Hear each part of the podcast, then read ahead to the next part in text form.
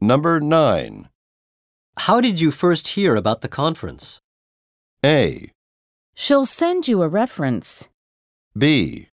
By the second day, I believe, C. through an online newsletter.